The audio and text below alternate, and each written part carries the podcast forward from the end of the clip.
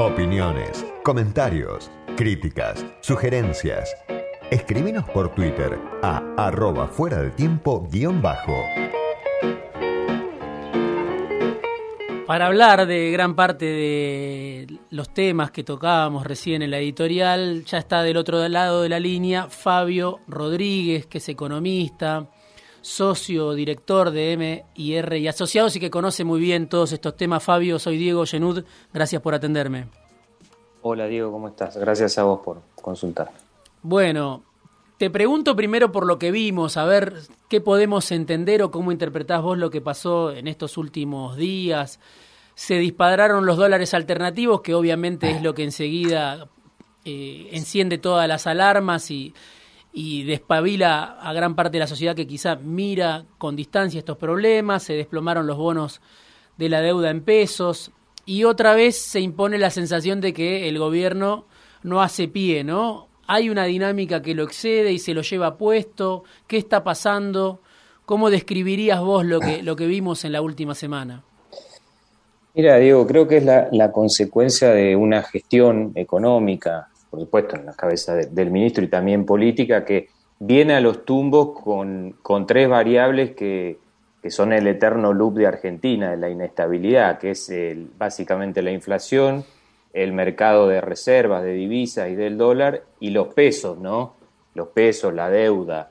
Bueno, Guzmán venía de alguna manera, podemos decir, lidiando con la inflación, que era la gran sorpresa con el tema de la guerra, ese salto de 50 al 70, pero bueno, con su discurso de que cerramos con el fondo, tenemos las metas, tenía el mercado cambiario tranquilo, es cierto que generaba preocupación que no juntaba reservas y tenía la deuda que seguía colocándola a tasas que más o menos podía manejar. Bueno, ese triángulo se le empezó a descompensar todo. ¿Por qué? Porque hace crisis el mercado de deuda, es decir, colapsa eh, ese mecanismo de suscribir bonos para ir llevando el déficit y las necesidades, y eso contagia también a la otra punta del triángulo, que es un mercado de las divisas y de los dólares, con la importancia que tiene en Argentina, que venía medio adormecido, medio tranquilo, sin despertar. Todos los analistas decíamos, bueno, eso viene para el segundo semestre, la preocupación, cuando no se compren tantas divisas, etcétera, pero bueno, apareció ahora, apareció ahora. Entonces ahora está todo descompensado, ese, triángulo y ese eterno loop que tiene Argentina de inestabilidad, que por supuesto eh, genera eh, estas consecuencias, eh, de, la más importante, bueno, invisibiliza todo lo que puede andar bien. Hmm. Acá nadie ya está hablando de cómo puede seguir la reactivación, si bien venía con cierto serrucho, se habla casi nada de la recuperación del empleo, de los 15 meses consecutivos que se generan empleo, de lo poquito que le puede ir ganando aunque sea el salario formal. Bueno, eso queda, queda todo en un segundo plano y bueno, y tenemos, llegamos así a, estos días, a, a, lo que se hizo hoy. Yo lo, lo estuve mirando, Diego, y creo que, que, estamos entrando algo así que yo llamo, bueno, la etapa de los mini paquetitos evanescentes, ¿no? Hmm. Porque hmm. es eso, ¿no? Esto, esto es, creo que nada más que eso. Eh, y bueno, bueno, anuncios que responden a tratar de, de torcer un clima de expectativas eh, muy complicado, donde además eh, bueno, empezaron a hablar los mercados, ¿no? Mm. Y ese es otro tema que creo que está metido en esto que, estoy diciendo, donde ahí hay una gran agudeza por percibir la debilidad, por percibir eh, esta, esta, cómo se viene a los tumbos con estas variables y donde la cuenta regresiva está cada vez más cerca respecto al plazo de una gestión que no hace pie. Entonces, bueno, me parece que llegamos de esta forma. Sí, eh, te pregunto por el detonante, ¿no? Justamente, porque vos decís, bueno, ahora se descompensaron estas variables que Guzmán las venía llevando como podía, ¿no? Y se precipitaron los tiempos. Eh, se habló mucho de eh, la operación que hizo la ex Enarsa, ¿no? Que necesitaba liquidez para comprar dólares, para pagar la importación de combustibles. buscó los depósitos, los depósitos que tenía en el Banco Nación, bueno, vendió esos fondos no avisó.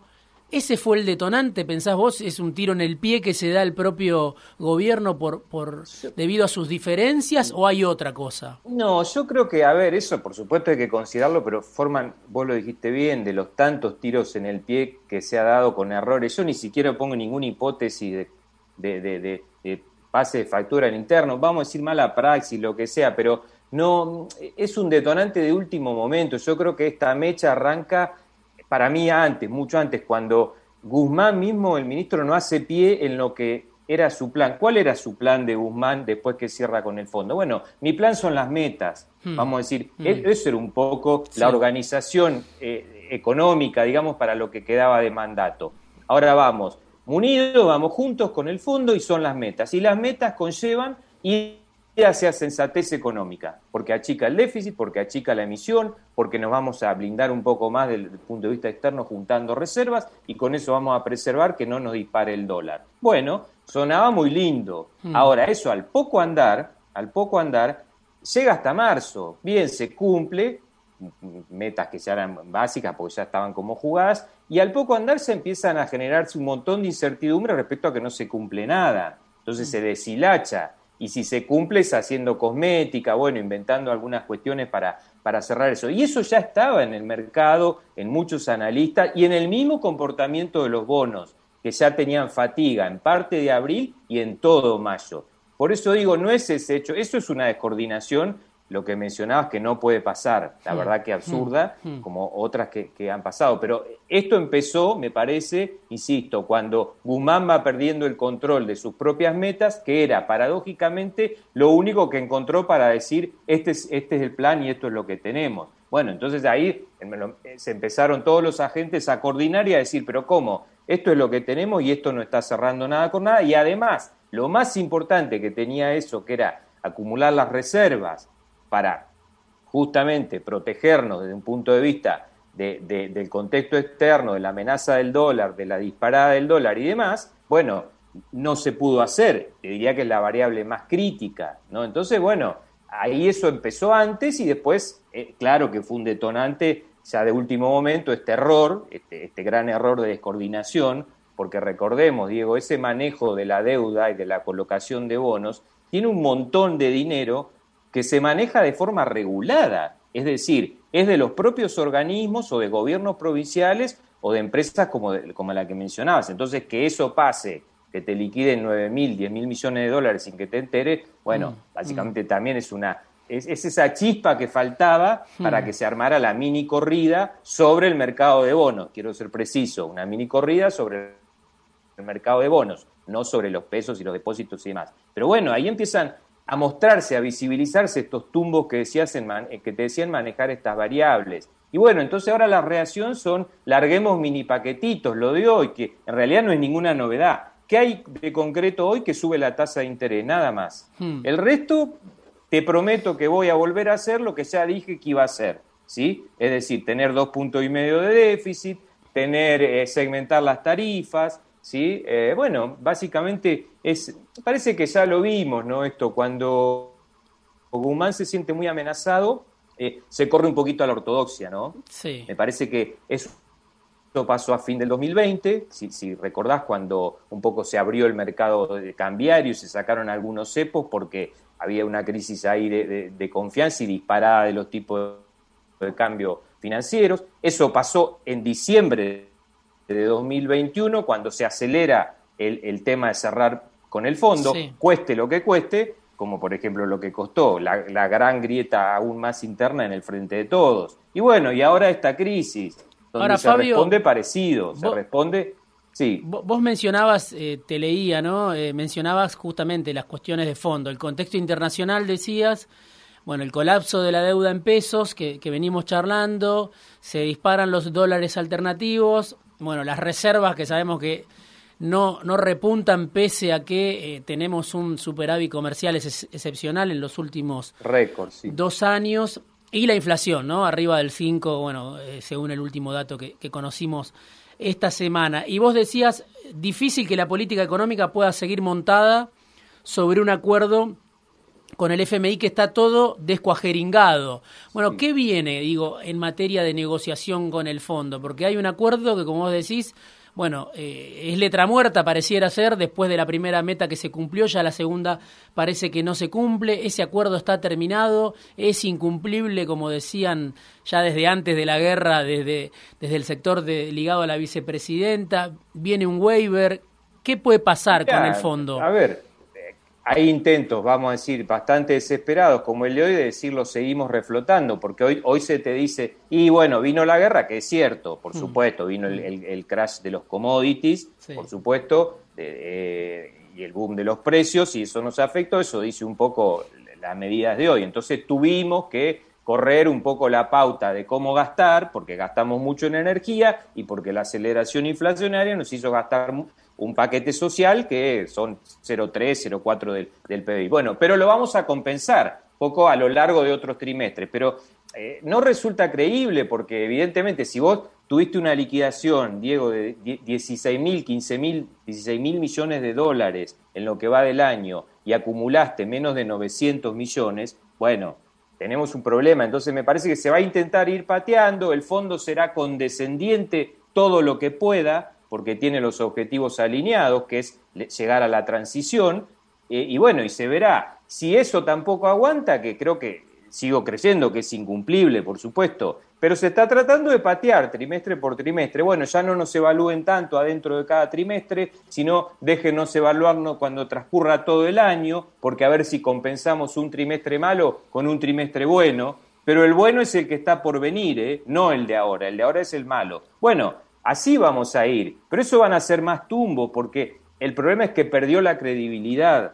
Es decir, tu único ancla, tu único ancla que era decir, mirá que voy a soltar las tarifas, se va a soltar más el tipo de cambio, se van a soltar precios relativos, y todos decíamos, bueno, ¿y cómo vas, cuál va a ser el ancla? Bueno, el ancla es que hay metas, ¿sí? Mm, mm. Por primera vez hay metas de cuánto va a ser el déficit ya más de un año. Hay metas de que voy a emitir menos, ¿sí? Hay metas de que voy a juntar reservas, entonces no me van a atacar tanto la moneda porque voy a estar más fuerte. Bueno, y nada de eso se está dando.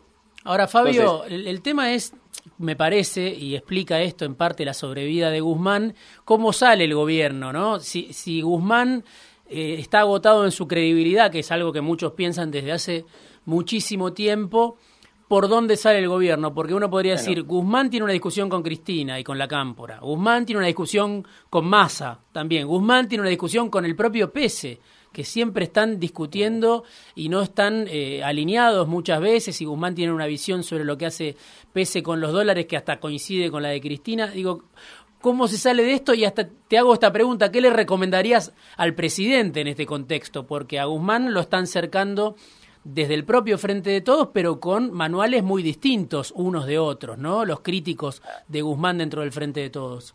Coincido. Sí, a ver, corrijo en el sentido de que Guzmán perdió la credibilidad uno personaliza eso, eh, obviamente la orientación, el rumbo que tiene la política económica. Eso perdió la credibilidad, asociado también, por supuesto, a la estrategia política. Me parece que en eso son bastante simbióticos cómo funciona el presidente y cómo funciona Guzmán. ¿En qué sentido? En el sentido de la ambivalencia, Diego, en el sentido del zigzag permanente, ¿sí?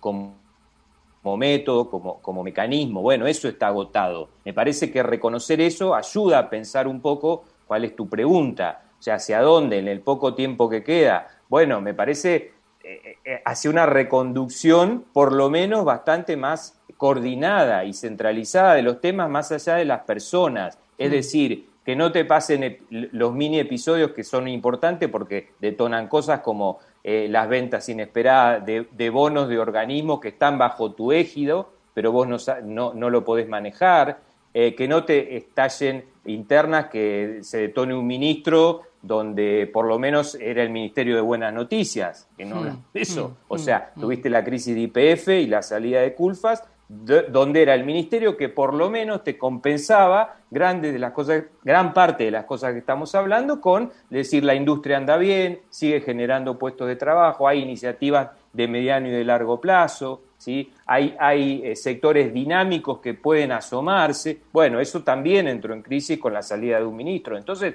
eh, una, una pista está por ahí, una reconducción con, con, con, otro, otra, otro criterio, sin descoordinación. Tenés que tener las salas de la política económica en estos momentos tan complicados mucho más eh, unidas, afiatadas, coordinadas. Entonces, más aún, más aún cuando en este tiempo de descuento, de insisto, empiezan a hablar los mercados y cada vez más, porque los argentinos lo conocemos muy bien, eso, ese olfato muy importante que se tienen que se coordinan todos de la misma forma para hacer en manada lo que, por ejemplo, pasó con los bonos. Entonces, esos comportamientos van a ser más frecuentes. Ahora, Fabio, te pido que me esperes un segundito en línea, porque me interesa mucho qué están diciendo los mercados. Es central, me parece. Empiezan a jugar más fuerte en tiempo de descuento también para el gobierno. Si me esperas un segundo en línea, vamos a un corte y volvemos y seguimos hablando de ese actor que, que a Macri le hizo pagar un precio muy caro, ¿no? Cuando entraron a jugar.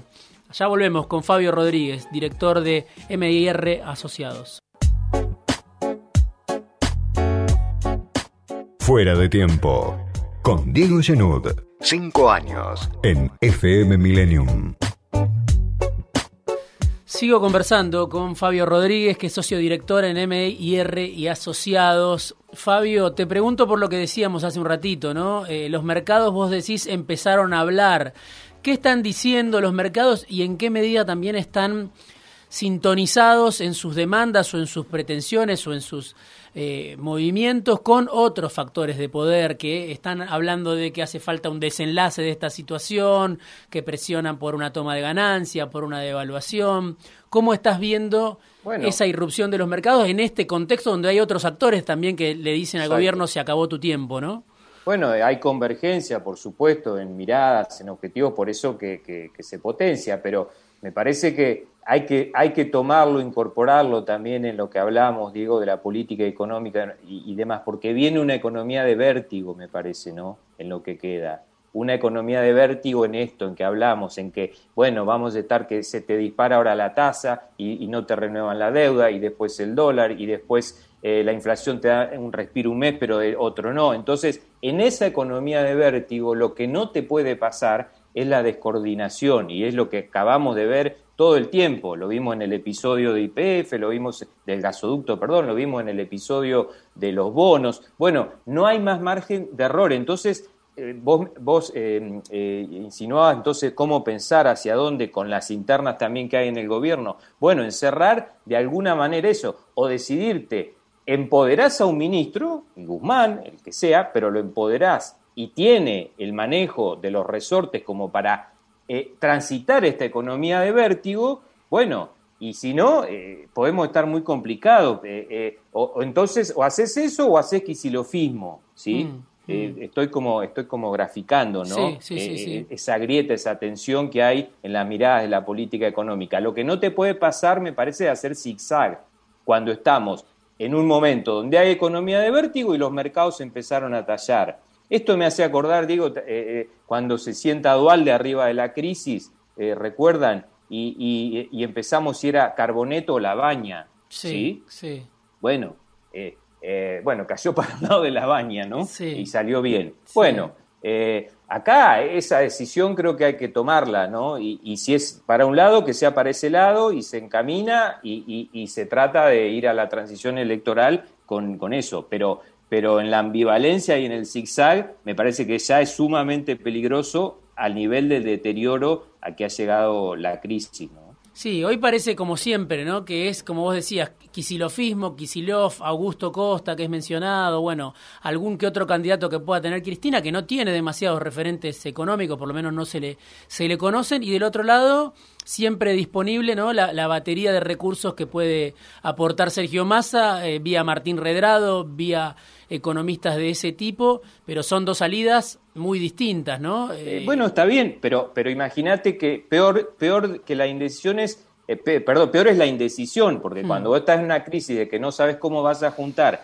500 mil o 600 mil millones a fin de este mes y después vas a necesitar para lo que resta del año 3 billones de pesos más, ¿sí? Para ir renovando tu deuda y para pagar el déficit salvo que quieras volver a emitir una parva de dinero que nos va a desestabilizar aún más al dólar y demás. Entonces, peor mensaje es, si tenés una crisis de expectativa, es estar en la ambivalencia, en que, ah, puede ser una semana un más empoderado, coordinando todos los resortes de la política económica, o puede ser eh, un regreso de quisilofismo, porque para esta etapa es conveniente, porque los resultados de la política económica están eh, pegando y muchísimo, torpedeando toda la base electoral del cristianismo en la provincia de Buenos Aires, lo cual es cierto, hmm, ¿sí? Hmm, que hmm. es la dimensión más preocupante, que es la social, la de ingresos, sí, Bueno, entonces bueno, ¿y cómo, cómo seguimos? E, esa decisión es netamente política, política. Entonces, también hay un germen en esta crisis que vos mencionabas, bueno, por dónde están los causales, lo internacional, los errores, los tiros en el pie. Bueno, también está en esto. Creo que no se puede eh, no considerar eh, eh, este, este, enorme desencuentro político en este momento de, la fase y de la crisis económica, ¿no? Ahora, el gobierno es como un perro que se, que se muerde la cola, ¿no? Con, con los temas que están pendientes de resolución. Por un lado,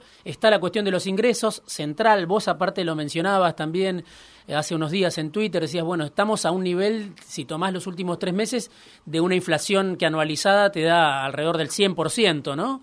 Eh, Más de 100 te da. La, la core, la que se dice la núcleo, los tres meses, sí. Para no tomar solo uno. Los tres meses son más de 100 ya. Bueno, está eh, sobre sueldos que, como yo decía hace un rato, eh, son hoy los más bajos de América Latina, están lejos de lo que añora Cristina.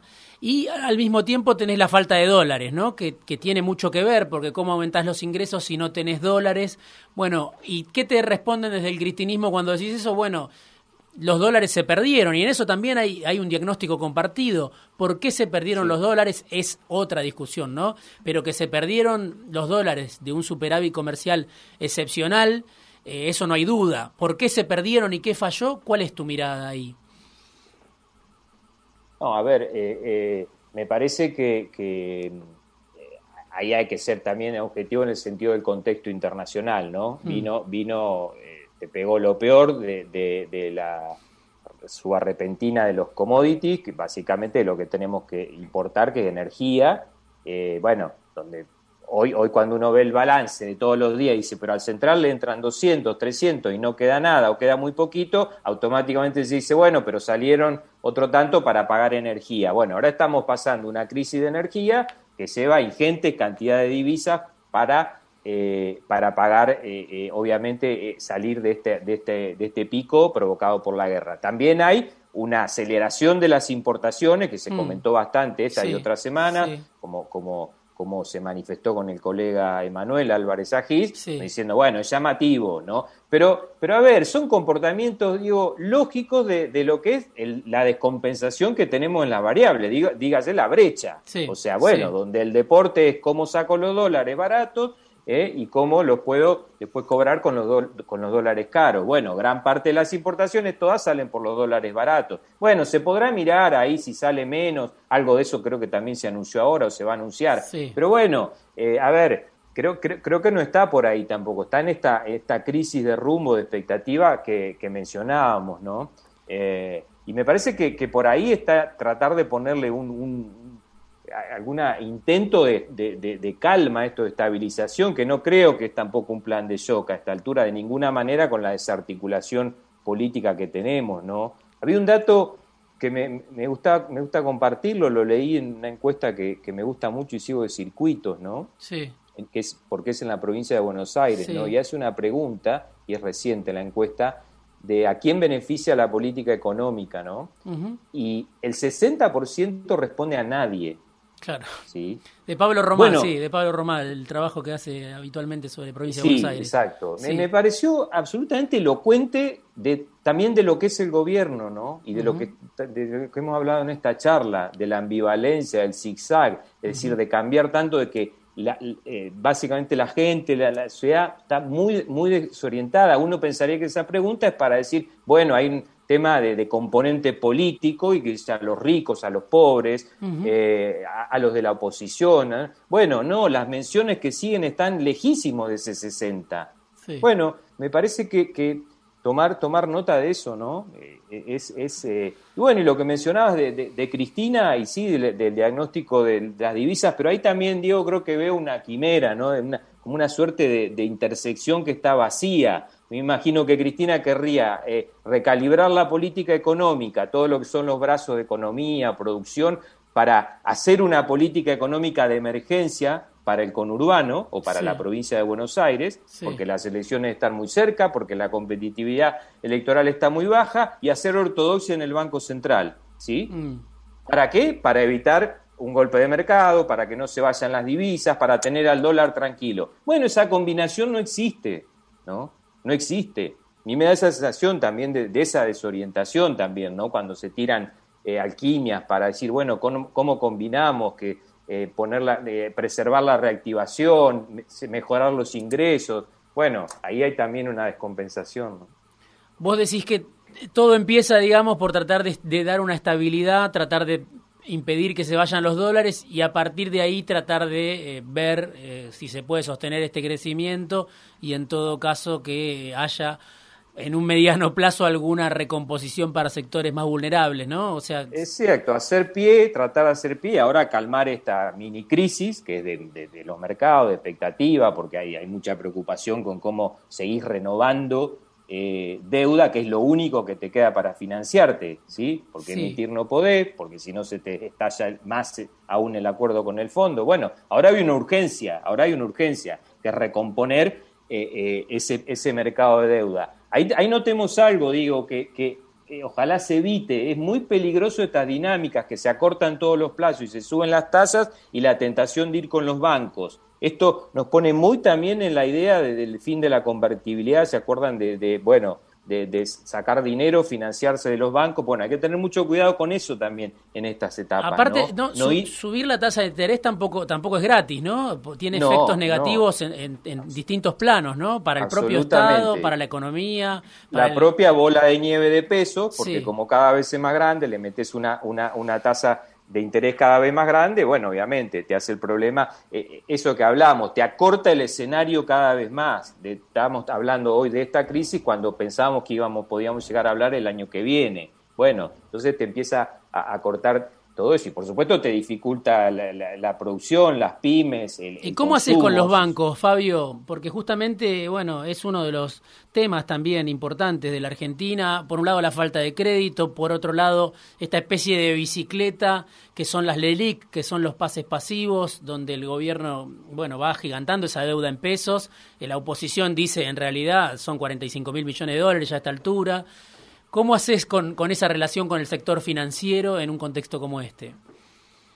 Ah, bueno, tiene que ser, me parece, de, mucho equilibrio en, lo que decía, eh, decir, ojo hasta dónde va la raza de cada, de, de, dónde pongo cada mano, ¿no? Cuánto tomo de un sector y cuánto, o sea, cuánto tomo para el tesoro, bueno, en qué dosis, hasta dónde estoy.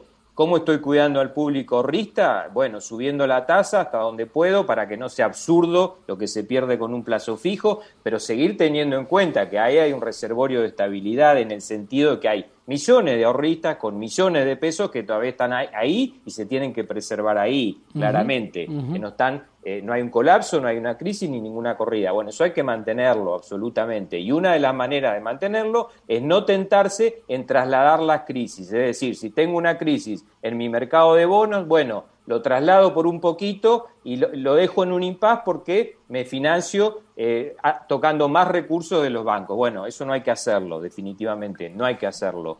hay que ceder a esa tentación. Y me parece que, bueno, el resto, lo que te decía, seguir preservando ese equilibrio donde claramente tratar de que haya líneas como hay, donde hay alguna atenuación para que sigan las pymes teniendo alguna tasa un poco más beneficioso y demás, en un contexto muy difícil, ¿no? Que por otra parte le toca al nuevo ministro de Desarrollo Productivo, ¿no? Eh, empezar a seguir manteniendo la reactivación de la industria cuando tenés cada vez menos divisas y cuando tenés cada vez más tasa de interés. Fabio, te agradezco muchísimo este rato, muy interesante como siempre. El agradecido soy te mando un abrazo. Fabio Rodríguez, economista, socio director en MIR Asociados pasó esta tarde por fuera de tiempo.